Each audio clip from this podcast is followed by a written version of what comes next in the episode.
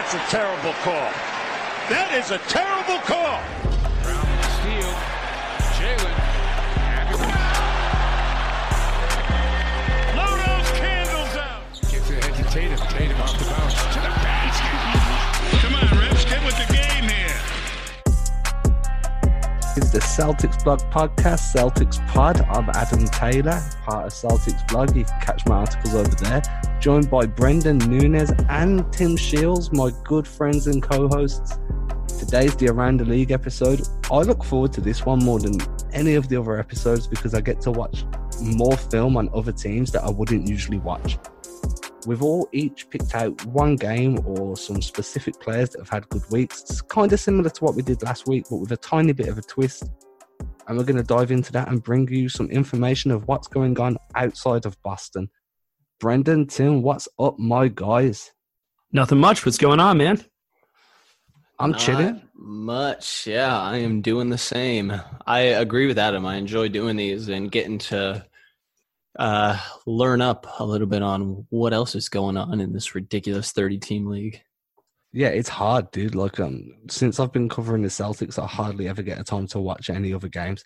Kind of looking forward to our other podcast, Magnified, so we can watch some individuals there too. But this one really lets us jump into loads of different teams, see what their guys are doing, and you get to kind of look at their bench as well, and you really get an understanding for what the Celtics could be coming up against in the playoffs at a deeper level than if you were just reading and watching highlights. And I can just dream that some of these other guys will somehow make their ways to the Celtics. I mean, you are dreaming. The Celtics are going to be the best team in the universe. I just want Wendell Carter Jr., man. Oh, so badly, so Baby badly, Al. so Seriously. badly. Kristaps Porzingis, dude. I mean, let's start with KP just because of how much of a night he had, and what a night he had against. Who did they play? Minnesota. You see how my mind went blank then. hmm They played the worst defense since uh, they've made those trades. Yeah, what impressed me though wasn't the fact that he put up the numbers against them. It was the fact that he did it on a night where Doncic wasn't playing, right? Because he's been playing Yeah. secondary to Doncic, which is cool because you know Luka's Luka. But the numbers he put up were fantastic. They were dun, dun, dun, dun, 38 points, 13 rebounds, four assists, and five blocks. Five blocks, bro. That's and a, are Alex Len numbers. I saw that article. Yeah, I'm telling you though, dude, like that tied his season high in points, double double. He was jacking it up from three. He was getting work done in the post, and he was an operating as kind of like a a pick and pop guy from the mid range, especially on the corners, like taking a few steps in just after a pick and rolls happened, and then acting as the outlet, shooting over the non-ball defender. It was nice. He really played a solid game. Remind me of the unicorn Kristaps. He's getting back to himself now after re- recovering from that injury. I think it's big for his confidence too. As you were saying, Adam, to not have Doncic in the game and to see what he can still do despite the injuries coming back from that, and just overall getting settled in Dallas. This is a very big step forward for him. I mean, 38 points and a double double is nothing to just shrug up. Yeah, and I mean, in the new year, you know, there's four games where he's had 30 plus. So, and he's only had five on the whole season. So, yeah, I mean, confidence is definitely a big part of it here, and just also, you know, getting comfortable again because what he missed two whole years of basketball, year and a half, something like that. And he got Um, beat up in Lithuania. Did you see that picture? Oh yeah, he really He got, did. whoa, whoa, what happened in Yeah, Lithuania? there was a there was a video I think, but then it was like post fight. But he just was walking around. I think he was outside of some club or something, and he he really got hit. And the other dude was a lot shorter than him. That's why the punch was so effective, right? Because the velocity going upwards was just a Hadouken. It's like an uppercut, except it's a normal swing. yeah, the dude went Street Fighter on him, man. Yeah. Hadouken. And then you've got Seth Curry. Seth Curry that played one in that game too, dropped 27 points. I like Seth Curry. I feel like when you're playing in the shadow of a brother of yours that's like so elite that it's The Warriors just called up his brother from the G League. I think he has potential to be good if he could be like half the shooter that Seth is. You know. it's dude th- that family can just shoot lights out, bro. There's no there's no doubt about it. They're just pure scorers. the fact that he's even able to like carve out a role for himself in the league is kind of a big deal. And as you said, Adam, it's definitely right into the family there. Oh yeah, Ayesha could give anyone buckets. Actually, she's not technically part of the family, huh? She's married in. Yeah, yeah, it doesn't count. No buckets in that one. I don't know, dude. Isn't she Doc Rivers' daughter? No, that's um Austin Rivers is dating uh someone in the Curry family. I think it's Steph's sister. Yes, I think you're right. Yeah, the NBA is too intertwined for me. Dude, imagine that family though. That bloodline, like whatever if they end up having a kid, like I'm putting early stock in that child. What you were thinking, Adam, was Paul George was dating Doc Rivers' daughter, and then ended up knocking. Oh, up, wow. Think knocked up a stripper. I think. I'm avoiding this dating- conversation. Yeah, it's bad. It's bad. I'm Moving avoid- on. I'm avoiding this conversation. What conversation? Uh, Paul George's Paul George's women, Adam? Is that the conversation? When we move on, we move on to um, we move on. We were talking about some. You just mentioned somebody getting called up from the G League, which gave me a bit of a, a segue, which you ruined for me by then talking about family bloodlines, like we're talking about Game of Thrones or something. Um, Shake Milton did. Oh my God. Yeah, who needs Ben Simmons and Joel Embiid when you can just shake it up a little bit? He's Right. no, he he had a ridiculous game. 39 points, five assists for a guy that got called up from the G League, and he's he's been playing really solid basketball, man.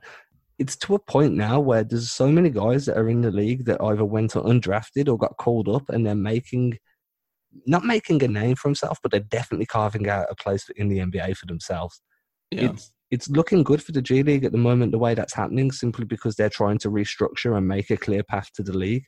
Guys like Shake Milton are making sure that's a viable option for teams. Well, and you know, I read that Shake got told at the All Star break, you know, very transparent from Brett Brown that pretty much you're out of the rotation. And then Yeah. all these injuries, and all of a sudden it's like, you know, he's going to be a piece for them moving forward. Philadelphia needs these cheap contracts with the situation that they got going financially. Yeah, and to say that to somebody like that's that then tests your character because certain people will be like, right, then I'm not going to bother trying. I'm out of the rotation. There's no way back for me. Troy Daniels. And, then, o- and then other guys are going to be like, what do you mean I'm out of the rotation? What do you mean there's no way back? Nah, watch, watch what I can do next time I get a chance because I will get a chance. right. And and that's the mentality he's shown. And now he's at a point where what can they can't afford to not let him play now. Well, on top of that, there was a bunch of crazy stats that he ended up breaking. He's the ninth player in franchise history to score at least 39 points in a game in his second NBA season. The last to do so was Joel Embiid. He tied Robert Covington, JJ Redick, Dorell Wright for the second most threes made in a road game in franchise history. Uh, Isaiah Canaan holds the team record at eight.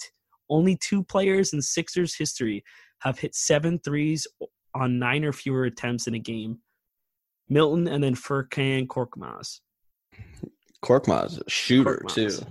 Yeah, Yeah. and he 13th player in the NBA this season to score 39 points on 20 attempts or fewer.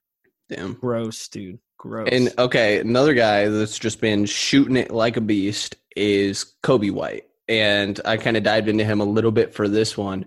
But, you know, over the last five games for Coby White, he is averaging. Dun, dun, dun, shout out to Adam. He's averaging tw- 28 points on 50% from the field, 51% from the field, 52% from three. Um, and he had not gotten over 30 in his career. And th- he had three games in a row of it. And I mean, it's notable like the teams he's going against. He's going against bad defenses. You know, like he did it against Phoenix first, 19th in defensive rating, does it against Washington, um, 33 against both of those. Washington's 29th defensive rating. OKC's a nice one. Um, they're a top 10 defense, they're 10th. So that's decent. But then you see like New York, who's obviously down there. Dallas is a good offense, uh, not a good defense. Um, and then against some of the better teams is where he really struggles. Like I, there is, you know, I want to give him credit. He did drop 25 against Milwaukee. That's the top ranked defense. Um, but then you look at like zero points against Toronto in almost 30 minutes. Um, less than five points against Indiana, against the Clippers, against OKC on a different occasion. So um, six points in both of his games against Boston. Um, so uh, he's struggling at times, but he's I, I think he's just a bit one dimensional right now. Like he can shoot the ball ridiculously. He's a catch and shoot guy. Um, he can shoot off the dribble great, and he can knock it down. But I mean, so he's taking he he pretty much at the rim is Terry Rozier. Like he's terrible at the rim. Um, but he takes 40% of his shots are non-corner threes and he makes 38% of them. So just that right there is going to make him a decent scorer. And I think he's starting to show it off a little bit, but it's like all right hand, really. If he's going left, he tries to get to that step back, um, which he gets a lot of space with it, but he can't finish. Um, so I don't know. The shooting, the shooting is definitely intriguing for him, especially only being a, a first year guy. I mean, to be dropping 30 plus a couple different times is definitely encouraging. His height reminds me a little bit of Kemba as well, and the way he handles the ball. If he can learn to do some dribble drive penetration and get to the line, he's going to be a problem, dude, because that space that he's getting off those step backs, if he can do that without clasping the ball, so he's not killing his dribble, so he can make that backwards crossover, head fake, and then drive. He's going to get to the line a lot, and that's going to be a big addition to his game in a year or two if he can figure that out. Yeah, he doesn't get to the line quite as much as you would like, um, but he is really fast. And then, so I think the main thing for that, that sort of Kemba comp, which I, I think is is a little kind to like what he'll be at some point. Um, but yeah, like you said, I, he definitely needs to tighten up that handle. And then the other thing that Kemba does just so underratedly well is change of speed because Coby White is damn fast. He's getting out in transition really quick. Um, but being able to change your speed when you're running a pick and a roll is like how you have another evolution to your game, and he definitely is going to need to add that at some point. To be but he probably will. To be fair, it took Jaylen Brown until this year, his fourth year, to be able to really master that change of pace. That's a real big development in body control. Sometimes you need to allow guys to finish their physical development before they can really start mastering their body. At his age, he's still growing, dude. He's still figuring out what his body's capable of on top of that, as you were saying with the Kemba comp, uh, one thing to keep in mind is he's four inches taller. He's six foot four, and as you said, yeah. how old is he now? He is twenty, so he could still grow a little bit more into his body 20. too. Yeah, the so filling guys that I look a, for. Yeah. yeah. That's yeah. the finishing thing too, is that he goes and he just gets knocked off his spot. Like I don't know if it's core strength or just strength in general. Um, he's definitely going to get stronger, and that should help the finishing. Oh, absolutely. And, and is that six foot four? That's six yeah, foot four legit, four. or are we counting hair?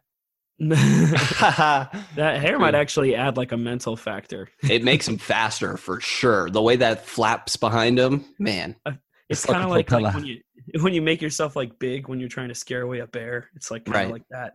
It's like yeah. the afro scares He's you. just trying to scare away Thomas Satoransky and get that starting spot.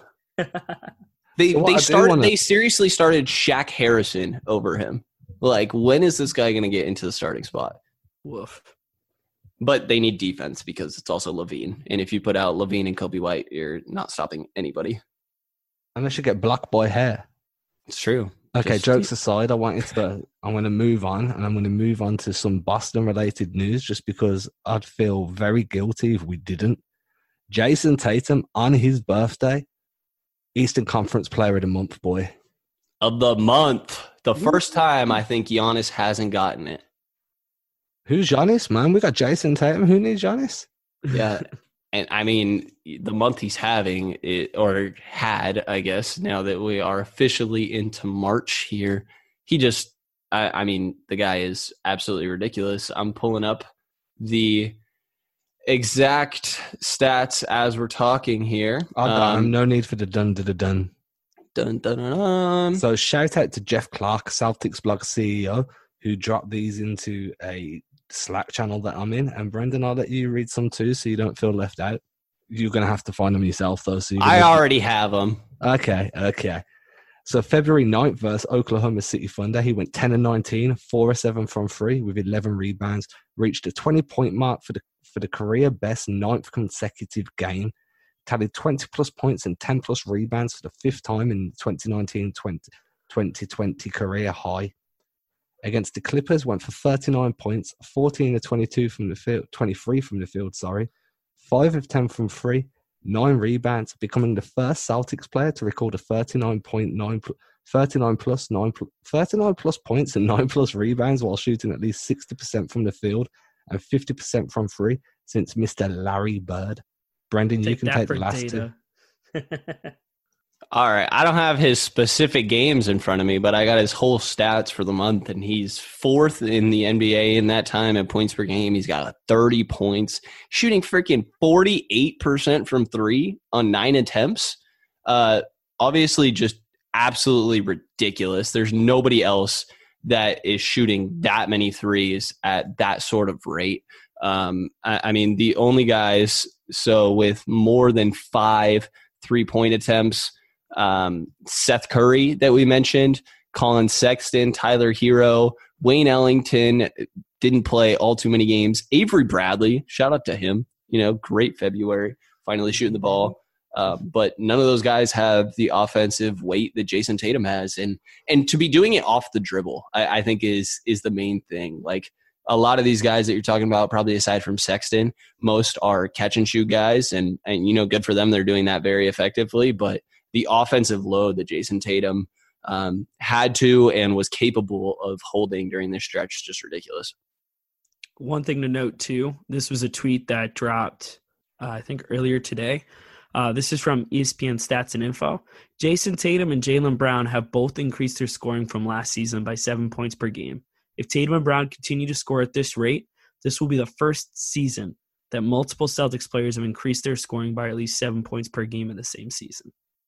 These two Boom. guys, these two guys are going to be phenomenal in a few more years. I'm so down for the Jayson Tatum, Jaylen Brown show for the next five to six seasons minimum. And we haven't even mentioned Brad Wanamaker. We're not going to. We're going to skim over Brad Wanamaker. I'm going to finish these two stats that Jeff dropped in this chat because shout out again, these are solid stats, Jeff. February 23rd against the Lakers, 41 points, 12 of 20 from the field, 4 of, four of 7 from three, and 5 rebounds. Matched his career high with 41 points, 37 of which were scored in the second and third quarters, and 11 of 15, 4 of 6 from three. Taking him up to the Trailblazers, his final game in Feb, well, his final notable game in Feb. 36 points, 14 of 22 from the field, 8 of 12 from three, 5 rebounds, connected on a career high 8 three point field goals. That's the 8 of 12, en route to his second consecutive 30 point game. I feel like that 30 point game stretch is a, what has been going on for a while now as well.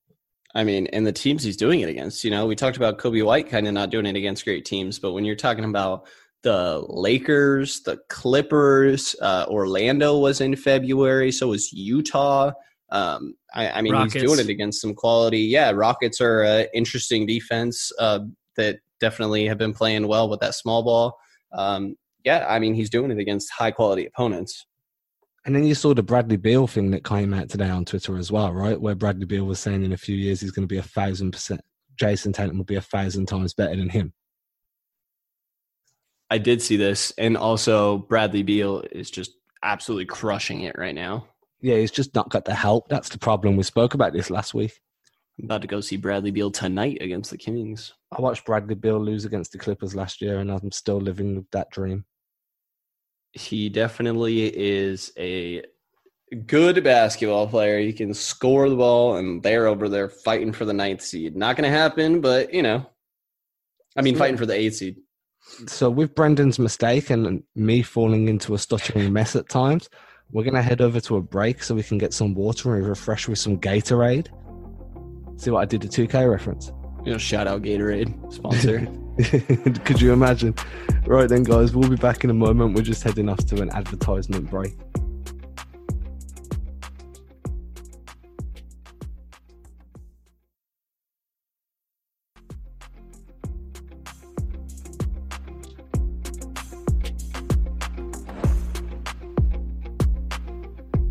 So now that the players have refreshed with some Gatorade, Tim, Tim, what was the team that you um you were looking into? I know you had a team in mind you wanted to talk about. So I was looking at a couple different games, mainly games that are going to potentially impact the playoff situation looking down the line. Um, in terms of the big games I had on the docket, Um, we had the Raptors falling to Denver 133 to 118. Um, mainly that's a big game just because right now the Raptors are a half game ahead of the Celtics uh, at the second seed spot in terms of where the Celtics are. If the Celtics win tonight, or rather, today is Tuesday while we're recording this episode, so hopefully the Celtics win tonight. Um, you'll be hearing this tomorrow. Um, if they end up taking that game, Celtics will not only have the tiebreaker in hand with one game left against the Raptors, um, they will take the second seed, uh, at least right now in terms of the standings. And then you've got the Celtics also looking potentially at a Miami situation because the Bucks lost to Miami 105 to 89. That was the big game I looked into. I don't know if you guys ended up watching any of this game at all, but that could potentially be an interesting playoff matchup between uh, Milwaukee and Miami. Yeah, I mean, Bam Adebayo is like just absolutely ridiculous and built for stopping Giannis or at least slowing him down. And I, I don't know how successfully you can do that in a playoff series. Like Giannis is going to adjust. Um, I think better than Bam is going to be able to. But yeah, I mean, Miami is definitely a threatening team. It's going to be a little bit interesting to me to kind of see where their offense comes from. I know they have like decent shooters, but if you're able to keep track of those and Jimmy sort of struggled to score this year. I know he's playmade a lot. Um, so I, I, still have more concerns definitely about Milwaukee, which I'm sure we all do. Um, but but I mean, yeah, you can't deny that uh, Miami is definitely a team that is somewhat threatening here, and you got to worry about. Yeah, I mean they they shot the lights out versus Milwaukee. Uh, Milwaukee was horrible from beyond the arc. Just to put it bluntly, they were seven for 34 for 21% from three, whereas Miami went 18 for 37, almost 50% from three. Big difference here in terms of how things panned out. The Bucks had 19 assists to 13 turnovers, so that smothering defense by Miami made a huge, huge difference. Um, the one thing that I would notice right off the bat is if Middleton and Giannis aren't producing, or at least one of them isn't producing, it kills their entire flow. Uh, I mean, the two of them combined 10 for 34 from the field, two for 14 from three. Uh, Giannis was 0 for 4, and Middleton was 2 for 10 from three, and both were net negatives. So the fact is, if Middleton isn't producing offensively for you, which as a Celtics fan is never the case because he always roasts it's true. consistently roasts us. Ever I'm since that playoff that. series, there was the one game where he hit the ridiculous three. I th- I don't remember if it sent it to OT or if like I want to say Rozier hit a crazy shot right after. Um, but yes, there was one game specifically. I mean, he always goes off since the playoff series it's, that we had against like him. He, it's like he seriously just like opened up his third eye, like his chakra is complete now, and he just like takes it to a completely different level against us. That guy goes into like prime MJ every single time he has to play Boston. That being aside, if he has a really bad shooting night like this one where he went four for 16 from the field, the Bucks are in trouble. They don't have a ton of shooting on the rest of the team. In terms of the bench battle in this game, Miami had them outscored 47 34. Big shout out to former Celtic Jae Crowder, absolutely dominated. They had him come in. He he came off the bench for 30 minutes, 18 points, 6 for 10 from the field, 5 for 9 from 3. Andre Iguodala barely played this game. To be honest, looking at that deal that Miami pulled to get Iguodala there, I think Jae Crowder actually might be a more crucial part of that trade than first really recognized. I think he's going to be the big player for them in that deal because he's providing a lot in terms of three point shooting and just the amount of other plays around him that are able to create. I mean, he try just coming in off the bench like that and just having the night that he had is big. I also do want to give a big shout out to Jimmy Buckets. Jimmy Buckets ended up having let me have let me see let me look at my notes here. He went ahead and had Dun, dun, dun, dun. Dun, dun, dun, dun, dun, dun, dun, dun, Where do I have this? Oh, Jesus. Where is it?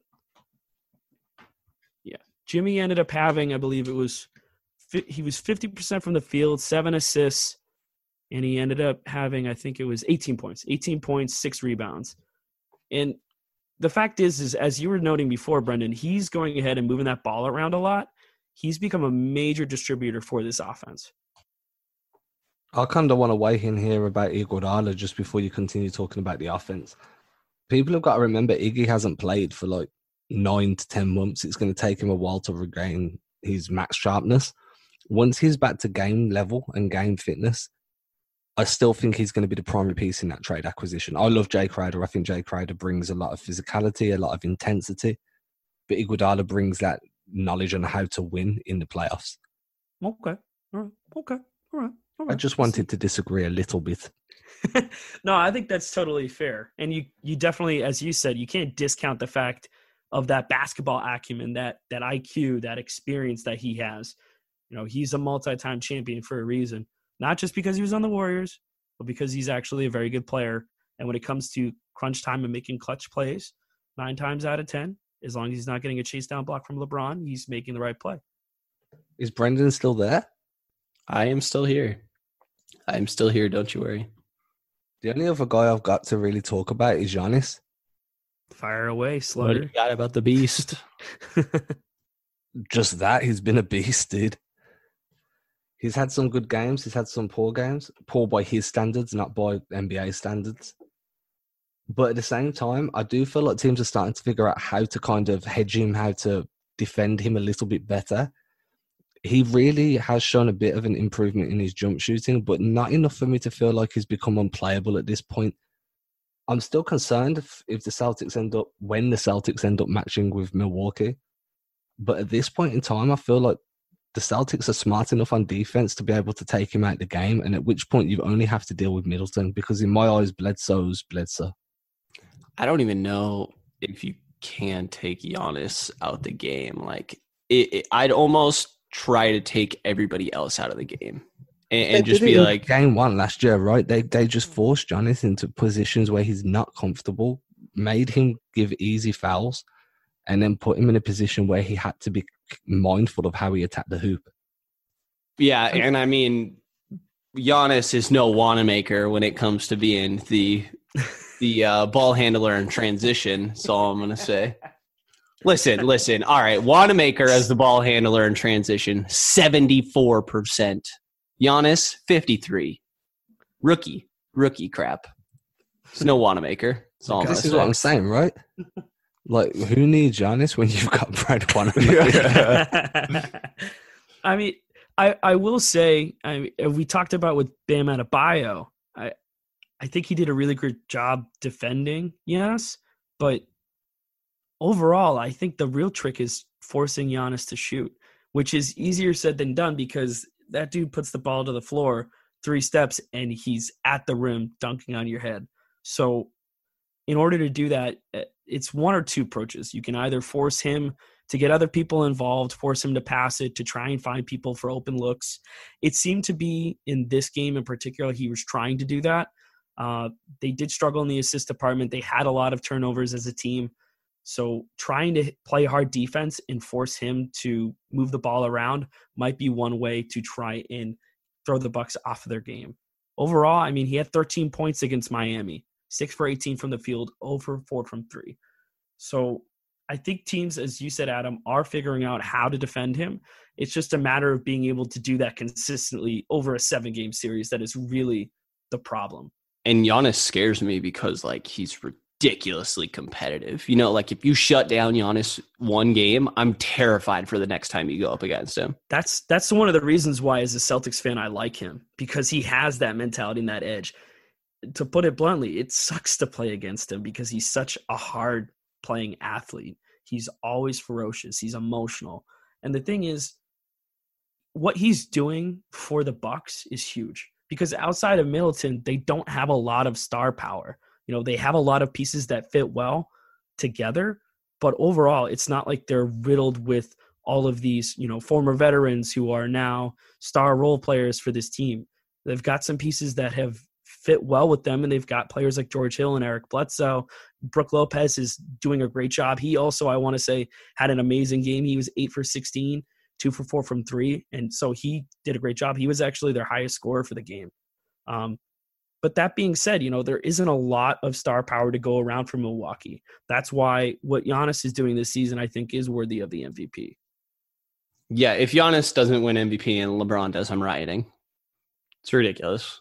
It bothers me that that's even a narrative, man. Yeah, like I mean, props to LeBron, but like the argument can't be, yeah, but he's doing this at 35. I'm like, yeah, that's cool, and it's it's very true. I mean, he's great at, at this age. I mean, it's very impressive, but he's not the best player in the league. Nope. Like, look at the Bucks. The Bucks have a chance to win 70 games. They're not going to. I, I think they get like 68, but I mean, just that right there, and Giannis clearly being the guy. Like Middleton is is really good. Middleton is all star level. Bledsoe is close to that in the regular season too. To be fair, but like it is all Giannis that's doing this. And that's what's really impressive about it. The last time that we saw a player do something like this was LeBron James. So I don't understand why people are balking at the idea that Giannis is all of a sudden this dominant athlete worthy of the MVP. Because what he's doing right now with the Bucks is absurd. Do you guys agree that when LeBron hangs up his sneakers, that Giannis is going to be the face of the league? I think that's kind of a foregone conclusion. I guess it depends Yeah. when LeBron hangs it up, but yeah. Do you know what I like about Giannis the most? Was in the summer when he said, I've had like hella sponsorship opportunities and opportunities to do advertisements and do appearances. And I'm not about any of that because I need to be in the gym working to get better. And my goal is to, I'm paid to win, a, win games and win a championship. And that's all I'm focused on. Yeah. I have seen the joke going around that like nobody asks him about this stuff, and he just always mentions mentions that he's not about all this extra stuff. And since I've seen that, I can't help but notice it. He's always like, you know, I'm not about making friends, and it's like, okay, well, nobody really like asked. Like, I agree, and I love to see it, but it's also like, all right, dude, you're clearly like going for this. Hardo. But I love it. But I do love it. I do love it. Yeah. I mean, that's what you want though, right? I mean, and he doesn't like James Harden. Well, I mean, that's great. see, I like watching James, James Harden play, but I can imagine he's not a nice guy. I do, dude. I grifter, can't help it. grifter, dude. I don't. I put out a tweet about it the other day. I just think with the Harden situation in particular, he's always looking for a fight when it comes to the MVP. He's always looking to try and beef with somebody every time. Like before he was teammates with Russ, he was coming at Russ like, "Oh, a team's winning percentage should like actually matter when it comes to the conversation." Even before the season, he was starting to take shots at Giannis, Harden just feels like he's the best in the league. which is He- okay, except he He's not. He's one of the best at what he does, though. Exactly, which is grifting. He's a very And- good three point shooter for volume. He actually is a decent defender when he cares too. And he's But I love there, the way that's he the goes to caveat. right but like you know like on a on a big possession he can he can be an average he can be not a big liability pretty much He's big enough for him to not be a liability. right and he can somewhat move you know Shimmy, shimmy, yeah, shimmy, yeah, shimmy, yay. Give it to me. Sorry. Yeah. So um, that's gonna wrap us up for the day, guys. We hope you enjoyed it. This one's had a bit more of a relaxed feel. We're gonna try and keep these around the league episodes relaxed. Basketball's fun. We enjoy watching it. We all watch the Celtics, especially me. I watch them more analytically, so I, it doesn't take the enjoyment out of it. But I have to be really focused. So when I get a chance to talk about other teams around the league, I can be the fan and I'm really enjoying doing this segment. We hope you're enjoying it too. Please leave us a five star written review on iTunes. You know, if you want to call one of us out by name, then that's great as long as it's nice things. You know, everybody gets brought up to know if you haven't got nothing nice to say, don't say it at all. And we'll be back on Friday with our special guest who is still na- remaining nameless because otherwise we're going to ruin the surprise and you won't tune in or you just keep an eye out on Friday. Brenden, say bye. bye-bye Tim, you can say bye. Sayonara. We are Siamese, if you please. Do you remember that film? Oh, yeah, it was a terrible movie. Guys, we'll Lady catch and you the Tramp. Friday.